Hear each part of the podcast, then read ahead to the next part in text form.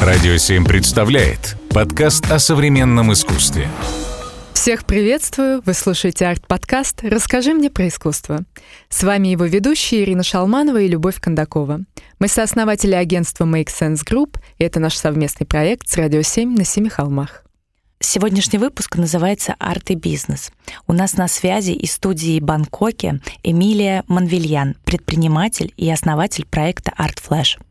Эмилия, ты очень молодая девушка, и нас поразило, что у тебя свой успешный бизнес в мире искусства уже более 10 лет.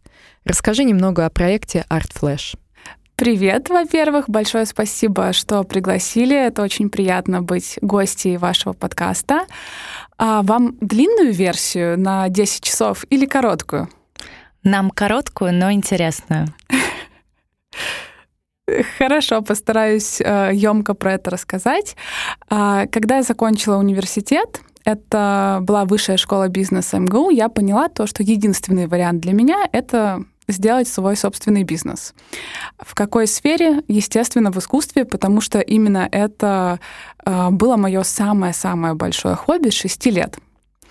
И изначально это был бренд одежды с картинами художников. То есть, наверное, вы помните э, свитшот или футболка, и там А4 такой принт, причем, если честно, не очень качественный. Потому что 10, на, 10 лет назад не такие хорошие способы печати были. А, но с самого начала я уже понимала то, что просто делать одежду с картинами — это не очень интересно. Поэтому интереснее будет, если мы добавим туда образовательную арт-составляющую. И у каждого товара на сайте а, уже было арт-описание, которое мы делали вместе с искусствоведами. И уже тогда в социальных сетях мы миксовали наши вещи, то есть как бы такой контент из каталога, и э, арт-справки про художников, про эти картины и так далее. А после того, как мы выпустили несколько коллекций, мы поняли то, что пора делать какие-то свои коллекции, и мы уже то есть не просто брать картинки из интернета, которые, кстати, мы всегда берем с разрешения музеев и используем картины из публичного домена. Мы начали уже работать с современными российскими художниками и галереями и делать коллаборации — к этим коллаборациям мы делали очень большое сопровождение инфосопровождение. То есть мы брали интервью у художников, мы снимали видео, мы очень много контента под это делали. То есть это не просто магазин одежды с картинами, это еще очень большая арт-составляющая. Затем мы поняли то, что вот этой арт-контентной составляющей становится очень много. И что же мы сделали? Мы решили, что пора создавать собственное медиа про искусство. Но отличительная черта нашего медиа про искусство — это, как вы думаете, что? Даже не знаю, что. Обычно, когда мы говорим об искусстве, какая ассоциация об истории искусства? То, что это сложно, да? Да, правильно. То, что это очень много дат, очень много дат, очень много имен, очень много стилей, измов и как вообще во всем этом разобраться. И мы поняли то, что наша УТП — это будет то, что мы будем говорить об искусстве простым и доступным языком, чтобы как можно больше людей в это вовлечь. А также то, что искусство — это не только то, что висит в галереях и в музеях на белой стене. Это то, что нас окружает. Это может быть гастрономия и, например, арт-десерты. Это могут быть концерты, сцены из кино. Это может быть даже арт-маршрут, который мы составляем по Москве, по Питеру или Еревану. И уже мы начали выходить за рамки вот этого привычного, так, окей, картина, художник, год, холст, масло, описание и придумывать самые-самые разные форматы, и в том числе спецпроекты. Например, спецпроект мы делали Art and Run, но про него, наверное, я чуть-чуть попозже расскажу, чтобы сократить время до нескольких минут о проекте. А затем, когда уже и этого контента стало много, и мы заметили то, что очень много наших подписчиков и моих друзей пишут и спрашивают, а куда пойти в Москве, а куда пойти в Питере на выходных? Ой, а давайте соберемся 2-3 человека в какие-то группы. И переломный момент — это Космоско 21 год, когда я провела по Космоско 60 человек за три дня. Но все они приходили в разное время — То есть они все приходили, два человека, три человека, пять человек, и я поняла, что я больше не могу. Когда я после Космоскова лежала неделю дома и просто не могла встать, я поняла, что этих людей надо как-то группировать. И как раз-таки мы попали вот в этот тренд по комьюнити. Людям очень хочется, особенно после ковида, объединяться в группы по интересам и совместно проводить время, обсуждать именно ту тематику, которая им интересна. И летом 2022 года мы создали Art Flash Community. Это закрытая комьюнити, куда можно попасть через заполнение заявки, где мы все вместе ходим в мастерские к художникам, делаем онлайн и офлайн дискуссии, делаем арт-прогулки или даже арт-пробежки, или арт-походы по барам, или арт-н-йога. То есть придумываем какие-то новые форматы, и с точки зрения бизнеса это повышает лояльность клиентов и lifetime value клиентов. Как-то так, наверное. То есть получается за 10 лет из бренда одежды с картинами мы переросли в я не очень люблю слово экосистема, но по сути так и есть. Это еще и медиа, и это арт-комьюнити. Все это находится, наверное, на пяти или шести разных площадках э, с общей аудиторией примерно 100 тысяч человек. Здорово. А какие планы по развитию своего бизнеса и этой экосистемы? Планов очень много. Во-первых, мне бы хотелось как-то упорядочить то, что происходит э, в комьюнити, чтобы это была более более удобная система для вступления, для трекинга мероприятий, чтобы это был календарь, который мы не просто делаем, там, Google календарь или что-то такое, то есть чтобы это была какая-то отдельная платформа. И я знаю то, что есть некоторые приложения, которые как раз-таки сделаны для менеджмента комьюнити. То есть мне бы хотелось в этом году вывести именно комьюнити-менеджмент на такой более технологичный уровень. А во-вторых, это, конечно, выход на глобальный рынок с нашим брендом. Концепция такая же. Это бренд одежды плюс медиа плюс арт комьюнити. И но для этого, конечно, мы планируем привлечь уже инвестиции, потому что бюджет на маркетинг там ну, раз в 10-15, наверное, больше чем то, что мы делали в России. В России, кстати, то, что мы делали, это все без инвестиций, это все на свои деньги и начинали со 100 долларов. Если мы больше в бизнес-сторону будем уходить, то про это тоже расскажу. И, конечно, э, сейчас у нас фокус на диджитализацию. Сейчас поясню. Это то, что мы делаем коллекции. Э, во-первых, коллекция для метавселенной. То есть, когда вам приходит вещь, вы получаете еще карточку, на которой QR-код. Вы можете его считать, и эту физическую вещь вы можете также приобрести с digital-двойником.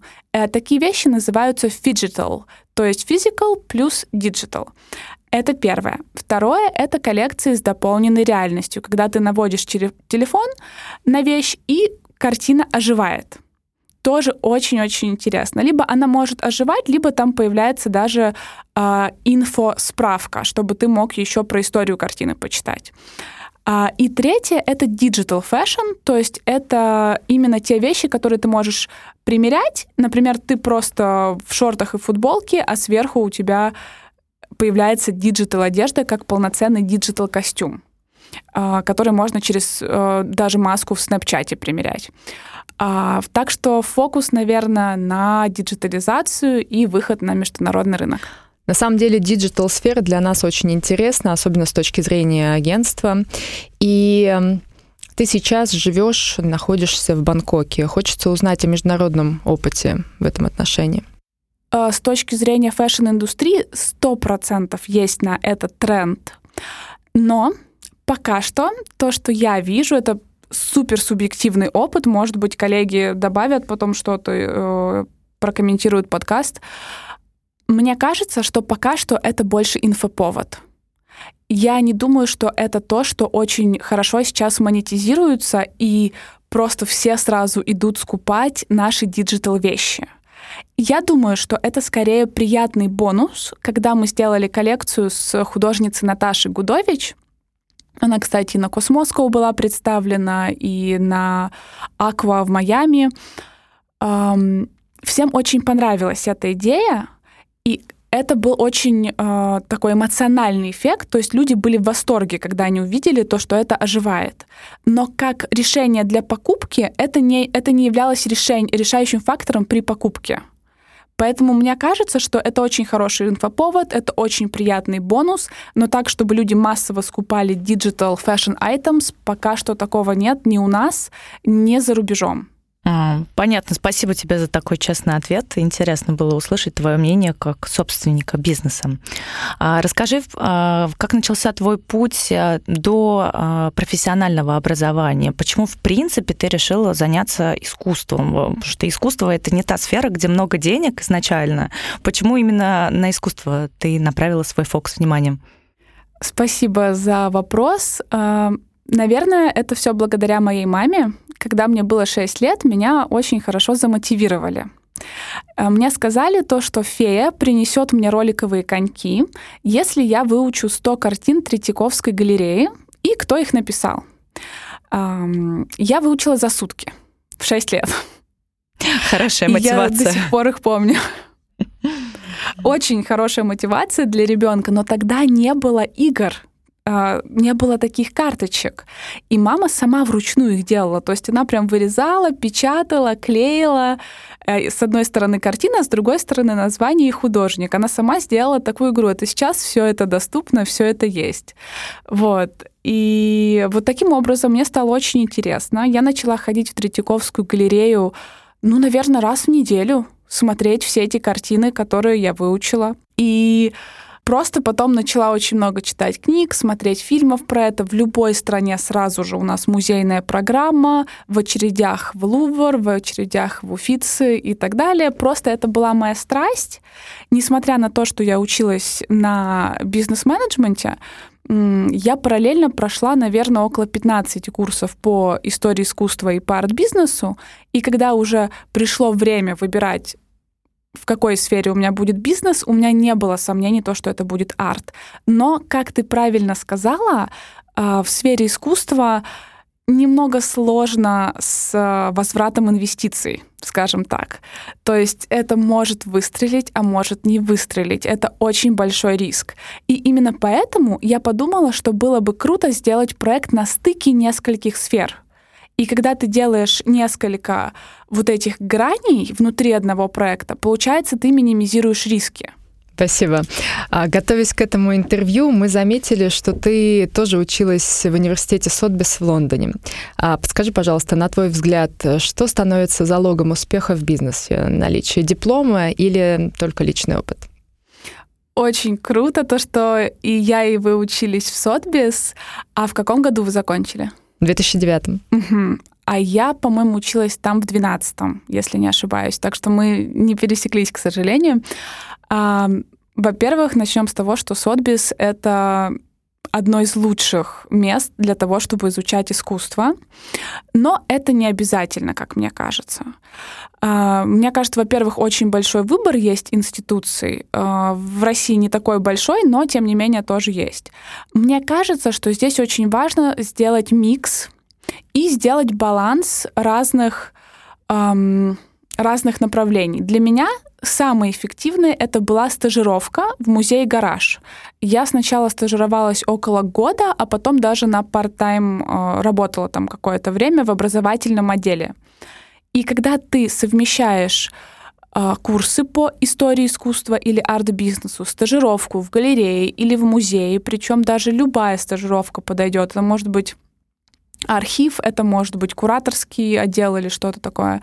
Вот. И совмещаешь очень-очень активный нетворкинг, вот тут нужно сделать упор, потому что мне кажется, что в искусстве, в моде и вообще во всей креативной индустрии нетворкинг — это залог успеха. Когда ты миксуешь вот эти несколько а, зон роста, то если у тебя свой проект или своя галерея, успех будет обязательно.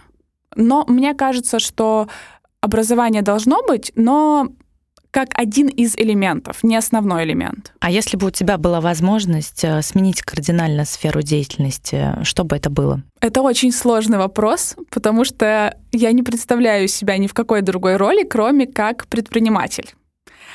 Я бы была предпринимателем, но если бы я сменила сферу, то это был бы спорт. Возможно, это немного неожиданно, то есть это не мода, не бьюти, не путешествие, это был бы спорт, и внутри спорта, наверное, я бы придумала что-то, что объединяло бы людей. То есть либо спортивный клуб, либо какой-то новый формат занятий. А, я это поняла, когда мы в рамках нашего арт-клуба как раз-таки летом сделали несколько арт-пробежек.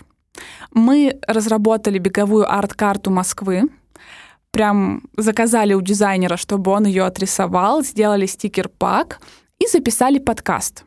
То есть ты можешь бежать по Москве, и в тот момент, когда ты пробегаешь стрит-арт-объект, подкаст у тебя включается, потому что там есть распознавание по геолокации. Специальное приложение скачиваешь, включаешь и бежишь. И, но мы делали пробежки вместе с куратором. У нас прям было несколько групп, несколько кураторов. Мы останавливались около арт-объектов, и куратор про них рассказывал. Те, кто бежали отдельно, могли слушать подкаст.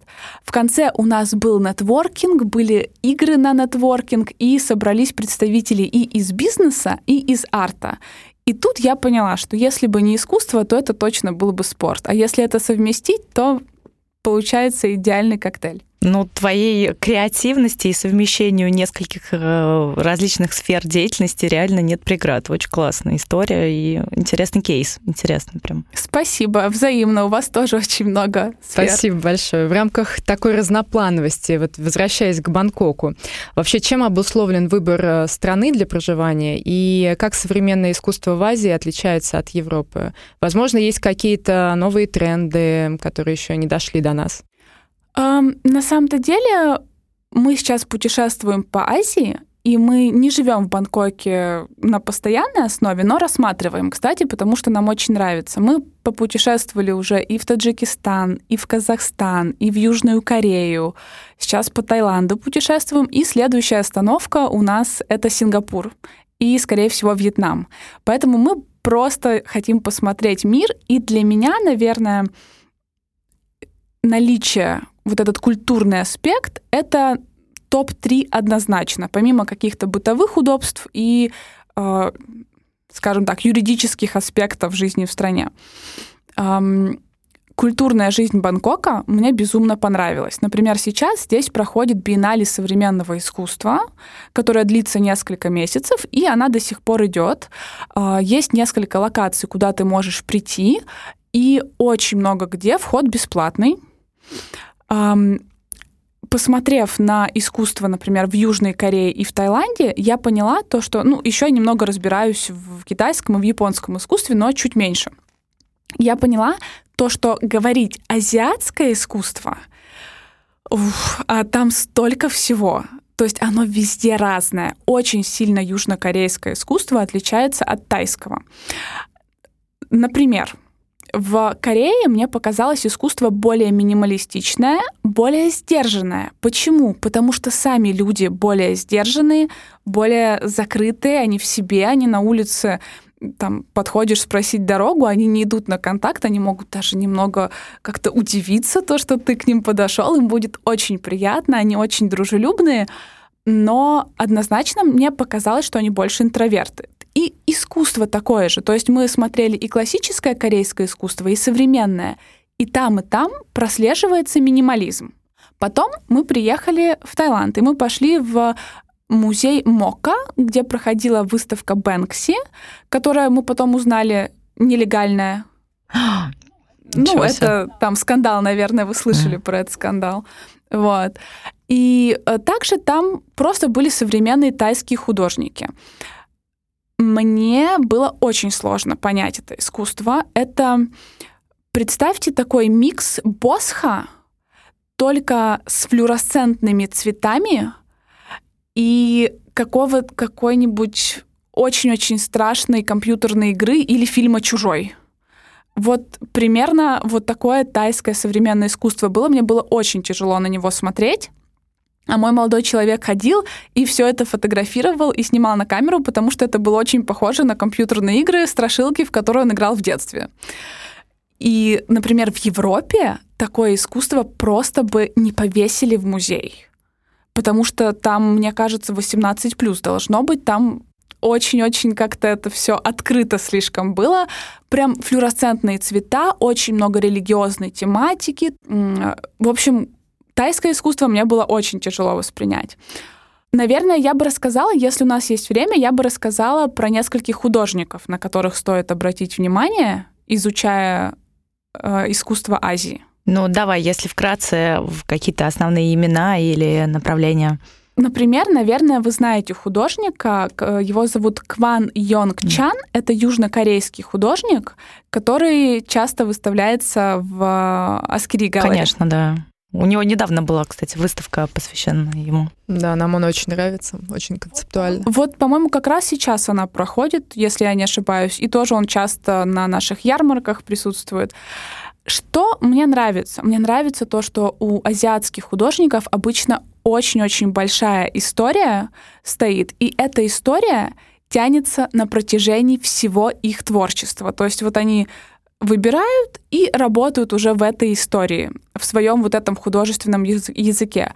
Это Кусама, это Мураками, это Кван Йонг Чан тот же самый. Вот эти детали, которые он делает, вот эти конвертики, как он их готовит, как он их расписывает иероглифами, а, сам смысл этого всего, оно имеет очень-очень большую, глубокую личную историю, и масштаб сам поражает именно того, как он это делает, как Кусама это делает, как Мураками это делает. То есть вот именно сами вот эти инсталляции и сами их работы, они огромные, в то время как, мне кажется, в Европе и то, к чему мы привыкли, это больше какие-то классические формы и размеры. То есть сам масштаб искусства в Азии меня очень сильно поразил, потому что в том же Сеуле ты идешь, и у тебя гигантский паблик-арт примерно каждые 300-400 метров. У меня даже есть видео, где я снимаю одну улицу, и там ты от одного арт-объекта уже видишь другой. И наш традиционный завершающий вопрос. А что тогда для тебя искусство? Помимо того, что искусство — это основа моего проекта и моего бизнеса, что было бы, наверное, достаточно банальным ответом, а, для меня искусство — это способ лучше узнать себя — разобраться в своих эмоциях, в том, что происходит сейчас в жизни, и порефлексировать на эту тему. Может быть, это форма психотерапии, не побоюсь так сказать, а, потому что когда я смотрю на определенные работы, вот даже на те, которые были вот в этом бангкокском музее, почему меня так сильно они тревожили, почему они расшатывали мое эмоциональное состояние, и мне хотелось уйти. А, или кувшинки Мане в оранжери в Париже. Когда я прихожу, включаю Кирилла Рихтера в наушниках, сижу и просто успокаиваюсь, и могу два часа там просидеть, и мне не важно, что там еще 500 туристов вокруг ходит. Это меня успокаивает. То же самое с другими работами. Когда мы с ними соприкасаемся, мы можем уделить время тому, чтобы понять свои эмоции, почему они у нас возникают, и попробовать вот этот клубок раскрутить. Поэтому, наверное, искусство для меня — это способ узнать себя. Эмилия, спасибо тебе большое за то, что ты вышла с нами на связь из Бангкока. Для нас это новый опыт. И я думаю, что у нас был прекрасный эфир. Спасибо большое. Подписывайтесь на наш подкаст. Да, Эмилия, благодарим. И до следующего выпуска. Большое спасибо, что позвали. Всем большое спасибо. Радио 7 представляет подкаст о современном искусстве.